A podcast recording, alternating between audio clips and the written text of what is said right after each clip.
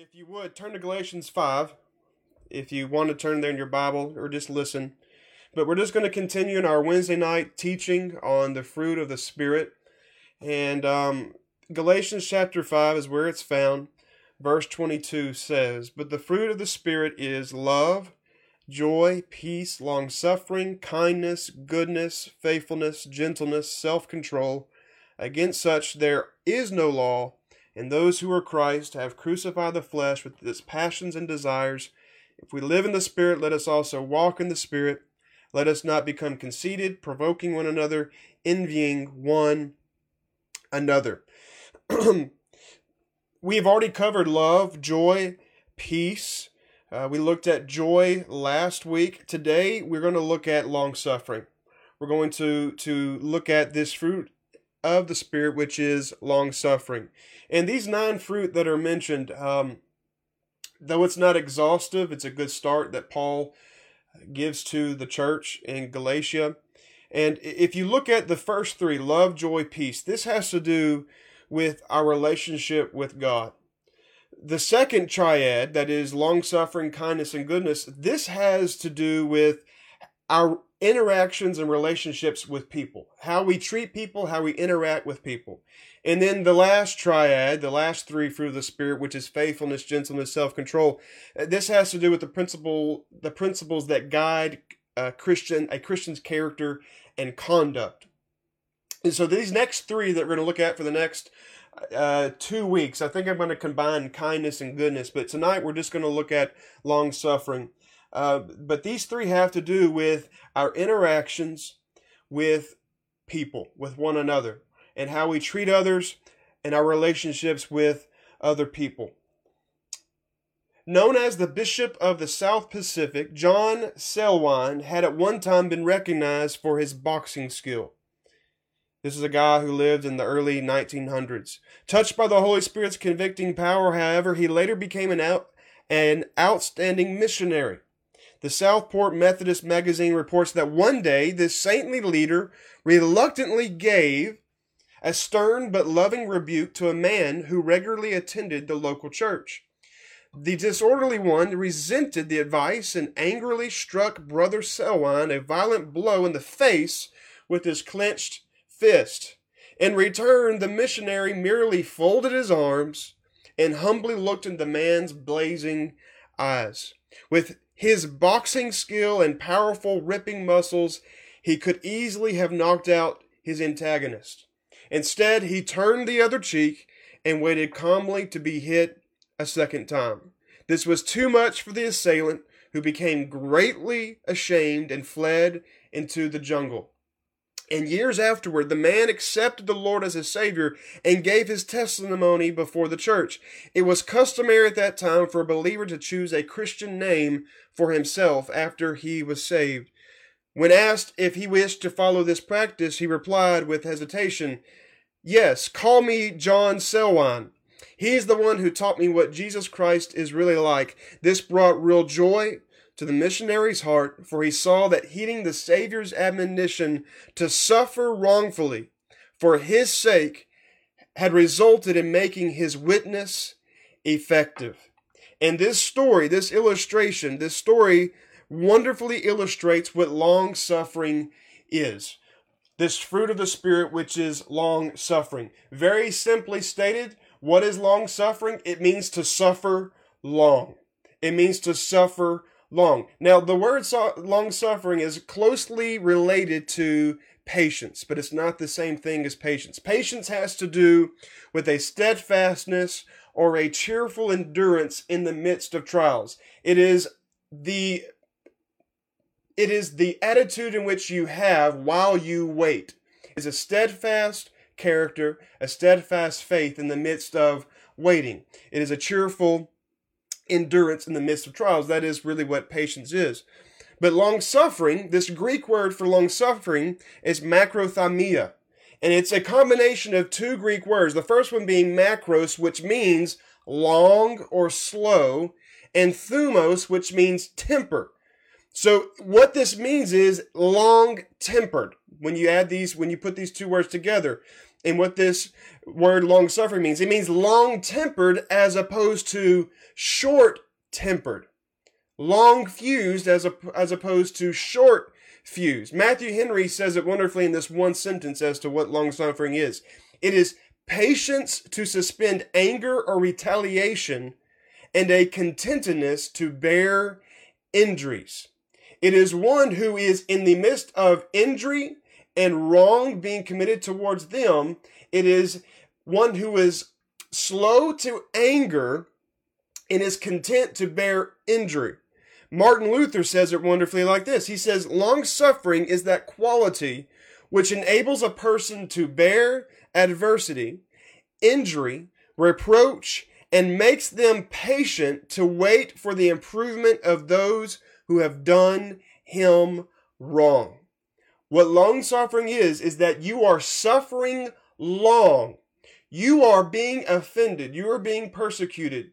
You are being threatened. You are being harmed by somebody, and you allow yourself to suffer it for the longer period of time with the intention and the hope that this person's behavior will be turned around and that they will see the nature and the character of, of God in your suffering. It's allowing yourself to be harmed and not retaliating in kind.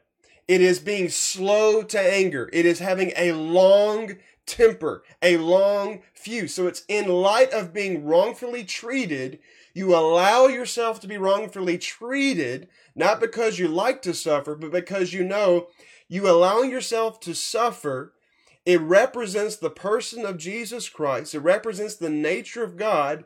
And it's with the intention that this person, just like we just read in that illustration of that minister, they would be ashamed of their behavior, that you have not responded in kind, and they would be convicted of your love, your mercy, and your willingness not to respond in kind, and your, your slothfulness to anger. And God is the source of long suffering because it is a part of his character. He's calling us to be long suffering, to suffer long with the offenses of others directed our way because he himself is long suffering. It's very important before you can try to implement this in your life and cultivate this fruit of the Spirit in your life, which comes from the Spirit of God. It's important for you to know that God, first and foremost, He is long suffering. He has been long suffering and he was long suffering. He continues to be long suffering with you and he is long suffering with the world. That is his nature. That is a part of his character. And that is the source and origin of our own long suffering directed towards people around us. If you recall, when Moses is on Mount Sinai, and after the first, the first um, uh, um, stone tablets. He had thrown them down in anger over the golden calf. When he had come down from Mount Sinai the first time, he goes back up and he tells the Lord that he wants to see his glory. He wants to know who he is. And, and God said, I'll, I'll cause all my, my goodness to pass before you. And he hides Moses in the cleft of the rock. And here's what Exodus chapter 34, verse 5 through 7. This is what the Lord declared about himself in regards to his nature and his character. Now the Lord descended in the cloud and stood with him there and proclaimed the name of the Lord. And the Lord passed before him and proclaimed, The Lord, the Lord God. Now he's going to he's going to describe eight traits of the Lord God. Eight traits. Eight traits. And the Lord, he said, The Lord, the Lord God, merciful, gracious, long suffering, and abounding in goodness and truth, keeping mercy for thousands, forgiving iniquity and transgression of sin, and by no means clearing the guilty, visiting the iniquity of the fathers upon the children and the children's children to the third and the fourth generation. These are eight character or um, traits of God that he declared concerning himself. And one of those traits one of those characteristics was, I, the Lord God, I am long suffering. I am slow to anger. I will suffer long at, from men. I will allow men to blaspheme and abuse my name with a particular intention in mind. I am long suffering. I'm slow to wrath. I'm slow to anger. I'm slow to judgment. And this is what he declares concerning himself. Furthermore, the reason God is long suffering is this so that men might be saved. The reason that God is long suffering is so that men might be saved. Here's what Paul says in Romans chapter 2. And do you think this, O man? You who judge those practicing such things and doing the same, that you will escape the judgment of God. Or do you despise the riches of his goodness, forbearance, and long suffering, not knowing that the goodness of God leads you to repentance?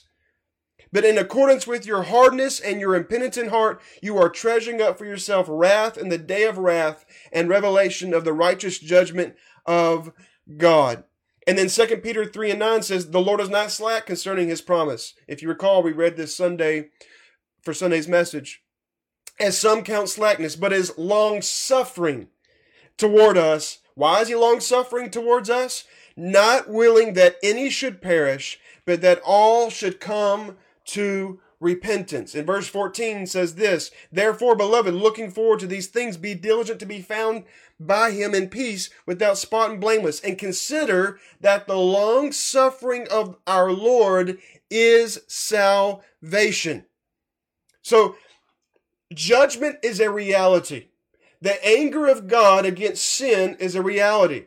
The wrath of God poured out on depraved men who have rejected God and refused to obey Him is a real reality. And in Romans chapter 2, he's saying, Do you really think you who are prideful and, and hypocr- uh, full of hypocrisy, do you really think you'll be able to escape the judgment of Almighty God? And then he says to this same person, but realize, don't you understand that God is trying to appeal even to rebellious men who hate him? He's trying to appeal to men with the riches of his goodness and forbearance and long suffering. Don't you know that the goodness of God leads people to repentance? And then further on in Second Peter, he says, listen, God's not going to be mocked. God has promised that there is judgment and there is an end to this world. In all things will burn with fervent heat and fire, and everything will come to an end. God's not slack concerning his promises, but he is long suffering, not willing that anyone should perish, but that all should come to repentance. Listen, God is slow to anger. That is, God suffers long because he desires men to be saved first and foremost.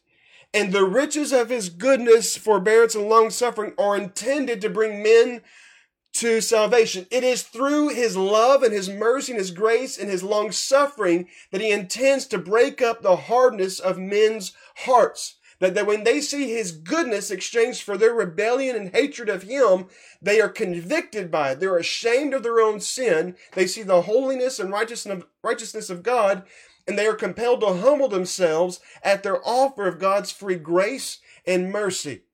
That is God's intention. Yet be sure God will never be mocked. God will never be mocked. That what a man sows, he will reap. Listen, all men will stand before God in judgment, and everyone will receive rightly what they deserve. Every single person, every single person will deserve what they rightly should receive. But know this, especially for the individuals who want to talk about how how can a loving God be so judge judging? How could he how could he condemn people to hell? How could he condemn people at all if he's so loving?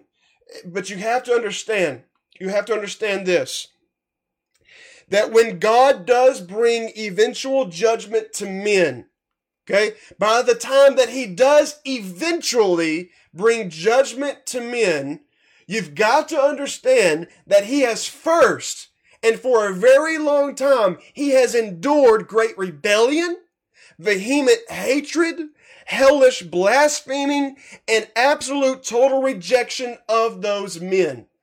Before God has eventually judges one and pours his wrath on anybody, he has for a very long time suffered long. He has he has heard men's blasphemous, cursing of God. He has seen their rebellious hearts. He has seen their disobedience and he has borne long with it. He has suffered long. It's not like he's had a moment of time where he allows a person to make a mistake and then he brings immediate judgment. No, he has borne very long. He has suffered very long with the sin and depravity of men. Listen, if we could really understand the depth of our depravity, and really none of us can truly come to the understanding, the true understanding and the depth of, of depravity of who we are in our sin without God.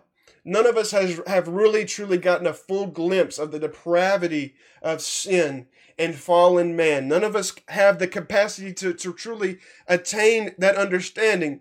But if we could really understand the depth of our depravity and sin and come to an understanding of the awesomeness of God's holiness, we would be awestruck that God relents even one second from pouring out his wrath. If you, if we could just have a glimpse of the depth of depravity that our sin is and simultaneously see the, the awesome holiness of God, we would then in that moment be awestruck that God does not in that very moment and in a matter of seconds condemn us to hell. And yet he is long suffering. He does not immediately condemn anyone to hell. Yet he, he is loving and long suffering. He's slow to wrath. He waits. He woos. He calls. He gives opportunity after opportunity. He uses other people to minister to other people, to bring a free offer of grace and mercy and salvation. He gives every opportunity to every man to respond to his grace before he finally executes judgment. And the character trait by which he accomplishes that is long suffering. He suffers long. What most amazes me is that such a holy God would forgive such a sinner as me. I'm not amazed that a loving God would judge people. I'm amazed that a holy God would love me. That's what I'm amazed at. I, am amazed that that in my sin, in my rebellion, in my rejection, that he did not cast me into the pit that very moment. And if it were not for his loving mercy and his compassion and his long suffering, him putting up with my sin and my rebellion against him, I would have never been saved. You would have never been saved. And no man will be saved except for the long suffering of God. In, in 2 Peter, he says, the long suffering of our Lord is salvation. He is giving people time. He's giving people time. He is taking reproach upon his name. He's willingly allowing it to occur, just as Jesus did in his earthly ministry. He's allowing it to occur because he's giving people time to repent. And even in the midst of this global pandemic, I think many people are coming to their senses they're realizing the reality of eternity. They're realizing their frailness. And I'm hoping and I'm praying that people will be will come to their senses and realize I'm not promised anything and I need to be saved. I need to get right with God. And, and, and I'm not saying that this virus is a judgment of God. I'll, I'll never say that. I don't know what this is in regards to, to God's hand in this. But he will use this to make men come to their senses and hopefully, hopefully, through this experience, God's putting off judgment, putting off judgment, and allowing us to see his free offer of grace and mercy. And hopefully, somebody will respond because his goodness leads men to repentance. His goodness leads men to repentance. And you see this in the life of Noah.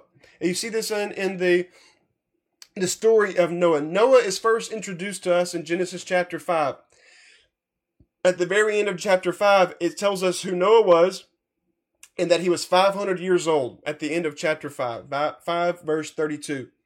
And at the beginning of chapter 6 uh, of Genesis, God begins to lament that he had made men and he and, and it says how wicked the Lord saw that men were, how depraved, how wicked, how all their intents and thoughts were uh, for nothing but evil, and they continuously wanted to, to take part in wickedness. And it was in that same chapter that he says, I'm going to, because of men's wickedness, I'm going to limit the amount of years that men can live to no more than 120 years.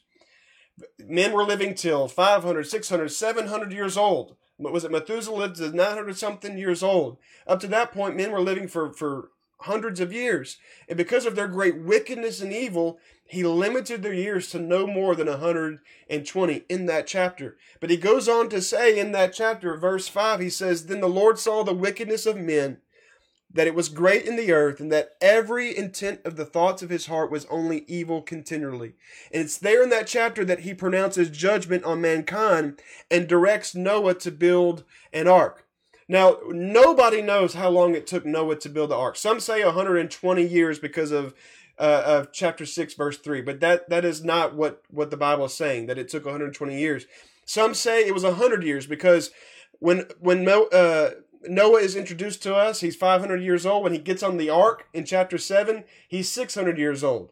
Uh, but we we really do not know. If you read the text, you do not know how long it took Noah to build the ark. But given that he had three sons, given that they probably helped him, and given the, given the time that it would take for them to grow to adulthood to help him, in my research, it probably took him 55 to 75 years to build the ark, if it was just him and his three boys. It was less than 100 years, and it was probably between 55 to 75 years that it took Noah to build the ark. And so if you think about this, at the beginning of chapter 6, he pronounces judgment. He pronounces judgment upon them.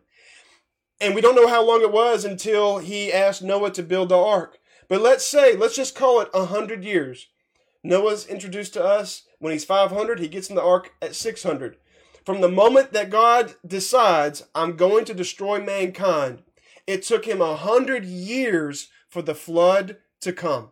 It took him, uh, it took a hundred years for the execution of that judgment to come. Well, that 100 year period, or that 50 year period, or that 70 year period, however long it was, it was many decades, however long that was, God was still, even though he had pronounced judgment over mankind, he had, he was still being long suffering. He was still suffering long with the wickedness and the evil of men directed towards him.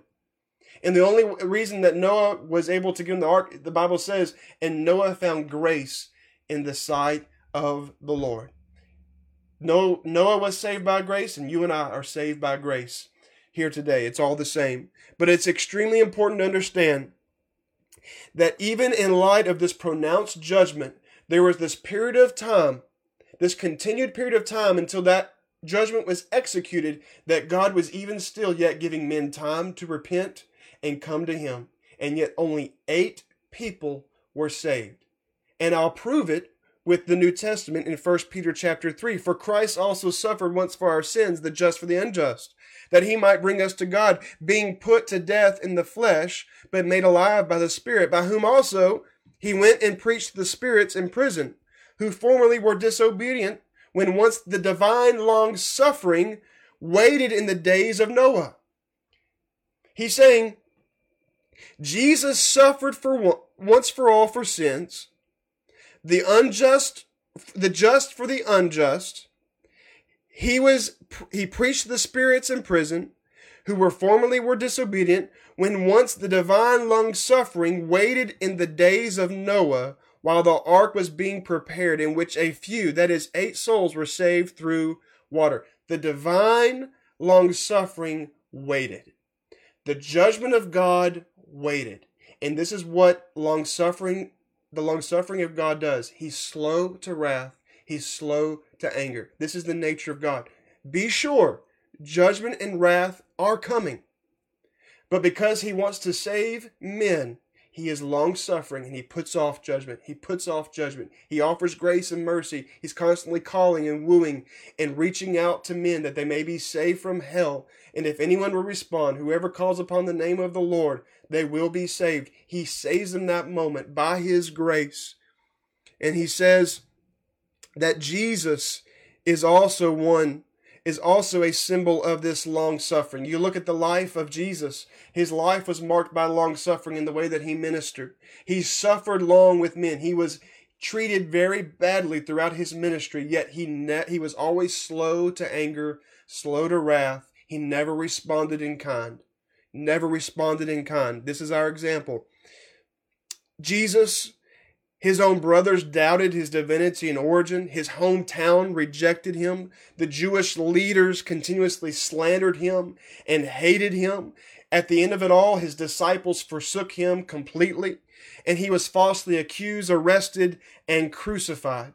Jesus suffered long. And the reason just Jesus suffered long in all these things is so that you would be saved, so that I would be saved. He's long suffering that men may come to repentance, that people may be saved. And you see this same godly characteristic lived out in the life of Paul and all the other apostles. They suffered long for the cause of Christ. They took reproach upon themselves because they wanted to represent the person of Jesus Christ. Not so that their name would be lauded, but so that the name of Jesus would be glorified and people would be drawn to him and people would be saved. So let me get, get now here to some personal application let's apply this to ourselves personally and how we ought to live this out. I love how Martin Luther he he he beautifully says says in regards to long suffering. He says, "When the devil finds that he cannot overcome certain persons by force, he tries to overcome them in the long run. He knows that we are weak and cannot stand anything long. Therefore, he repeats his temptation time and time again until he succeeds. To withstand his continued assaults, we must be long suffering and patiently wait for the devil to get tired of his game. And we don't wrestle against flesh and blood. So if persecution and hardship is coming from men, it's a spiritual battle. We don't we do not we're not battling against flesh and blood. If you're a student of history, and you're familiar with World War II, there was a period of time in World War II between September 1940 and May 1941 that is called the Blitz. And Hitler and his Luftwaffe um, uh, Air Force, it was a period of time, an eight month period of time, where they relentlessly bombarded the capital of Britain, that is London, for 55 for 57 days straight in one stretch of period of time, they bombarded London with bombs from above. It lasted for eight months, and at the longest period of time, for 57 days straight, they bombed London over and over again. And over a series of eight months, in all, 18,000 tons of high explosive have been dropped on England during eight months of the Blitz. And this period of time was called the Blitz because there were so many bombs coming down on London. A terrible time. Terrible time. And Hitler's intention was to break the morale of the British people so that they would pressure Churchill into negotiating. However, the bombing had the opposite effect, bringing the English people together to face a common enemy. It was the intention of Hitler to continuously, for a long period of time and continued period of time, to bomb them, bomb them, rain down bombs as hard as they could and completely break their will and the morale. But it had an opposite effect, and the English people came together Encouraged by Churchill's frequent public appearances and radio speeches, the people became determined to hold out indefinitely against the Nazi onslaught. Business as usual could be seen everywhere, written in chalk on boarded up shop windows. And this is the same tenacity and the same spirit and mind and attitude that you and I have to have. We may be bombarded continuously, we may have to suffer long and be, be attacked from every which way, but God's grace is sufficient. This long suffering is not a long suffering of this world. God gives you the supernatural ability to suffer long in the midst of that trial, that tribulation, that persecution, that hardship. When someone is doing you wrong, God gives you the grace to uphold it and not to crumble and crash and, and, and become depressed under it. He gives you the power to withstand in his power. 1 Corinthians 13 4 says, Love suffers long. Love suffers long. Us experiencing the love of God, the love of God manifested in our lives and through our lives, love suffers long. This is the love of God. This is the long suffering of God from the Spirit of God that allows you to supernaturally bear the brunt of this persecution or hardship. And so here is why we must be long suffering. Number one, because God has been long suffering with us. If every single one of us, and even the sinner, even the sinner right now is a beneficiary of God's long suffering because they have not experienced his judgment yet. Any person who is on this earth and still breathing and they're a sinner, they are a beneficiary this very moment. They're a beneficiary of God's long suffering. And because of long suffering, we as Christians have come to a saving knowledge and relationship with Jesus Christ. And because God has exhibited long suffering towards us, we ought to do the same with the people that we interact with on this earth. Adam Clarke says this We should bear with the frailties and provocations of others from the consideration that God has borne long with ours. And that if he had not, we should have been speedily consumed. And so when we lament the fact that we have to suffer long and be long suffering with people who are provoking us, those who are trying to injure us, don't lament the fact because God Himself was long suffering towards you. And if it weren't for His long suffering, you would have been speedily consumed. The fact that you have been a beneficiary of God's long suffering, it encourages, encourages and motivates and empowers you to be long suffering to those around you. We ought to walk like he walked. the apostle John said in First John, we ought to exhibit the nature and character of Jesus Christ the same way that he lived, the same way that he ministered. And so because God has been long suffering with us, we ought to be long suffering with the frailties and the provocation and the injuries and the vehement, vehement hatred that is cast our way from men. And the reason, and the reason we should be long suffering, secondly, is the same reason God is long suffering, so that people might be saved. God wants to use your life and the manifestation of this fruit of long suffering. He wants to use it in your life so that men might be saved. Listen, we cannot respond in kind as Christians. When hatred and threats are hurled our way, we must respond with blessing, with prayer, with love. We must respond with long suffering. We must suffer long when we are threatened in such hateful manners. We endure injury for the sake of Christ and the hope that men might be saved. The way that you respond to persecution, the way that you respond to injury, the way that you respond to to a to to a uh, slap on one side of your face, you will either respond in kind or you will either turn the other cheek. You will you will either go the extra mile or you will not. You you will either respond with the spirit of Christ which which will indicate to these individuals that you're a citizen of heaven and there's some, something different in your life and you're communicating the gospel through you allowing yourself to manifest the spirit of long suffering with the hope that the name of Jesus Christ would be glorified and that men would be saved through your life through your life. God intends to use your life to save men and women. 1 Peter 3:13 and who is he who will harm you if you become followers of what is good. If you're a follower of Christ and you're doing what is good, what harm can come to you for doing good? You have nothing to worry about. He says, but even if you, if you should suffer for righteousness' sake, you are blessed.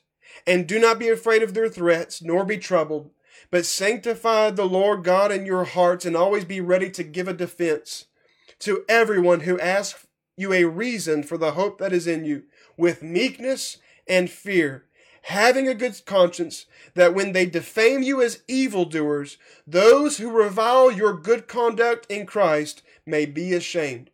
That they would be convicted and ashamed that they're hurling threats and accusations against you, but you're not responding in kind. You're not responding with the same hatred and cursing. For it is better, if it is the will of God, to suffer for doing good than for doing evil. For Christ also suffered once for sins, the just for the unjust, that he might bring us to God, being put to death in the flesh, but made alive by the Spirit. Jesus died, the just for the unjust, that we might be saved, we might be sanctified, we might be come to saving knowledge in Christ Jesus. And by you walking in the same long suffering of Jesus, it's intended by God through your life to lead men to repentance when they are ashamed and they're convicted that you do not respond in kind, but you suffer long with their behavior, and hopefully men would be saved through the gospel being lived out through your life. And lastly, we must be long suffering so that Christians and the church might be improved and edified. We, we may even have to be long suffering with our fellow Christians and the church. And as a matter of fact, that's what's going to take for us to get along.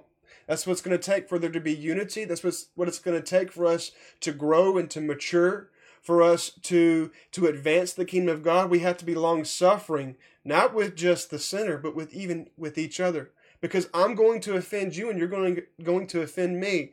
Maybe not on purpose, but in some way or manner, we're going to have to exhibit long suffering towards one another. We're going to have to suffer long with one another.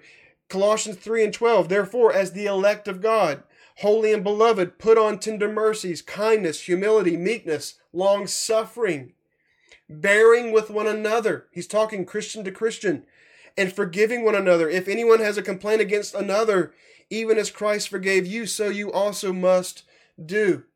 And so you can, you can encourage and motivate and even convict the life of another Christian if you're mistreated by another Christian or if you're mistreated by, by an aspect of the church. If you will exhibit long suffering towards one another, it will be something that will allow for there to be a forbearance and a forgiving with one another, and it will allow others to grow and to mature and to realize the error of their ways so that you can exhibit this patience and this long suffering, and that you're slow to anger, you're slow to wrath, but you will also you will offer grace and mercy rather than responding in kind. Sometimes we're called to be a punching bag and a doormat.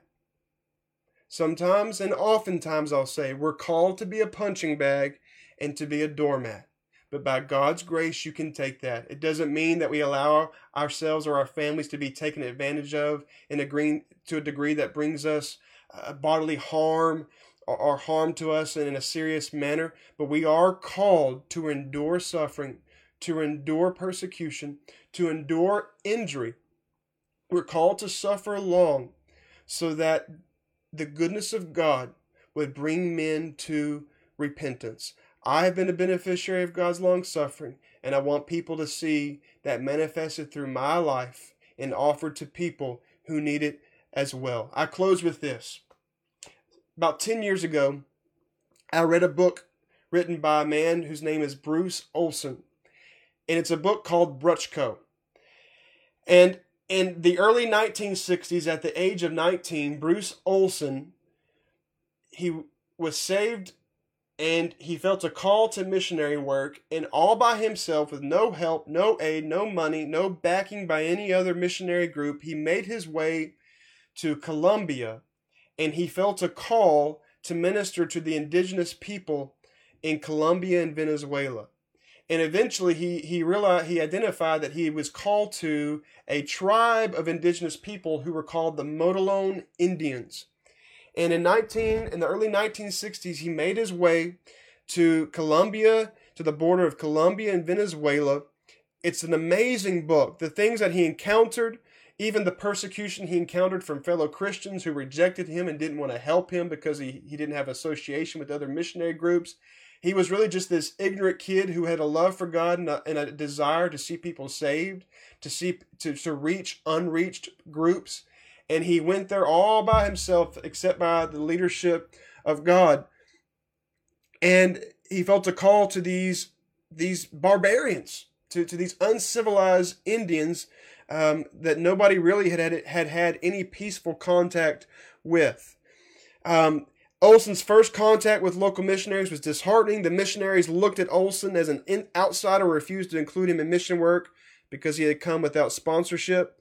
Instead of doing mission work from the beginning, Olson first attended a university in Venezuela and began learning about the South American Indian tribes. Months later, Olson set off into the jungle looking for the Motilone Indian tribe. He first came across the Yuko Indians.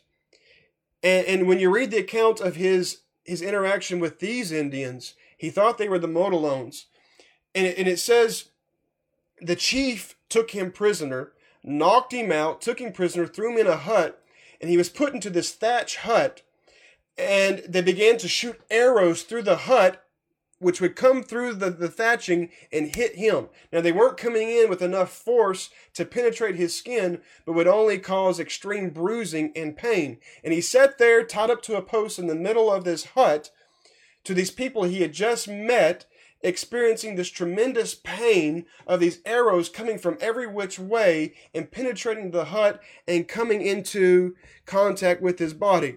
And he, he writes this in that moment, he had come in contact with this first Indian tribe. He didn't know where he was, how he got there.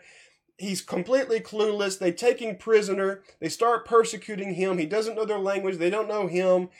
And he says that an arrow blinded him with pain. As the arrows continued to fly, the scene became unreal. It seemed like the kind of thing that happened only in movies. At the moment of my greatest terror, it occurred to me that I needed to pray.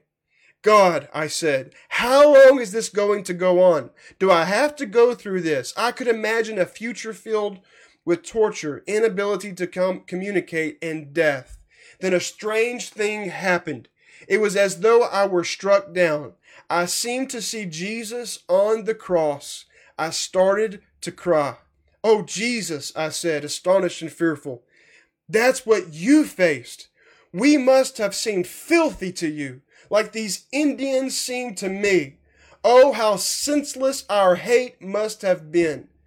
He goes on to say, I lay quietly, God, I will give you what I can. I give you my strength, my life. I'll put up with anything, any trouble. I'll even die if you will let me communicate about your son to the Motilone Indians. And it, through this experience, he says he goes on to encounter the Motilone Indians. His initial encounter with the Motilone Indians was frightening. He was pierced by an Indian arrow and later almost executed by the Motilone chief. Olson endured dysentery, hepatitis, and a chronic problem with parasites during this first few months in the jungle. However, none of these trials convinced him to turn back. Instead, they emboldened him to continue his work and to take joy in this time of suffering for the Lord's work. And after many years and time spent with them, he learned their language. He loved them. He bore with them. He suffered long with them. He gained their trust and their respect. And eventually he saw convert after convert of, of what was once these barbarian people who nobody had communication with. But he suffered long and he suffered long and he loved them and he loved them and he showed them the person of Jesus Christ. Do you know today the population of the Motilone people in the region of Colombia and Venezuela, which amounts to about 5,400 people, statistics tell us that 70% of the Motilone people are Christians today due to a missionary called Bruce Olson because he suffered long. He exhibited the nature of Jesus Christ, and we are called to do the same. I want you to know here today God is not easily angered by your sin and your stubbornness. God is not easily irritated as men are. Is there judgment for sin? Is he uh, displeased with sin? Absolutely. But he is slow to wrath and anger. when you sin, you can come to a Father who will not beat you over the head and cast you out into darkness. If you're a child of God, if we have sin, if we confess our sins, He's faithful and just to forgive us from of sins and cleanse us from all unrighteousness. It says in First John. If you would come to Him, He's long suffering. He's not easily angered. He has a, sh- a very, very long fuse. He's very long tempered. He is not full of vindictiveness and retaliation. There is judgment for sin, but he puts it off. He puts it off. He puts it off so that men might be saved. And even as children of God, I want you to know that's the Father you serve. That is your Father.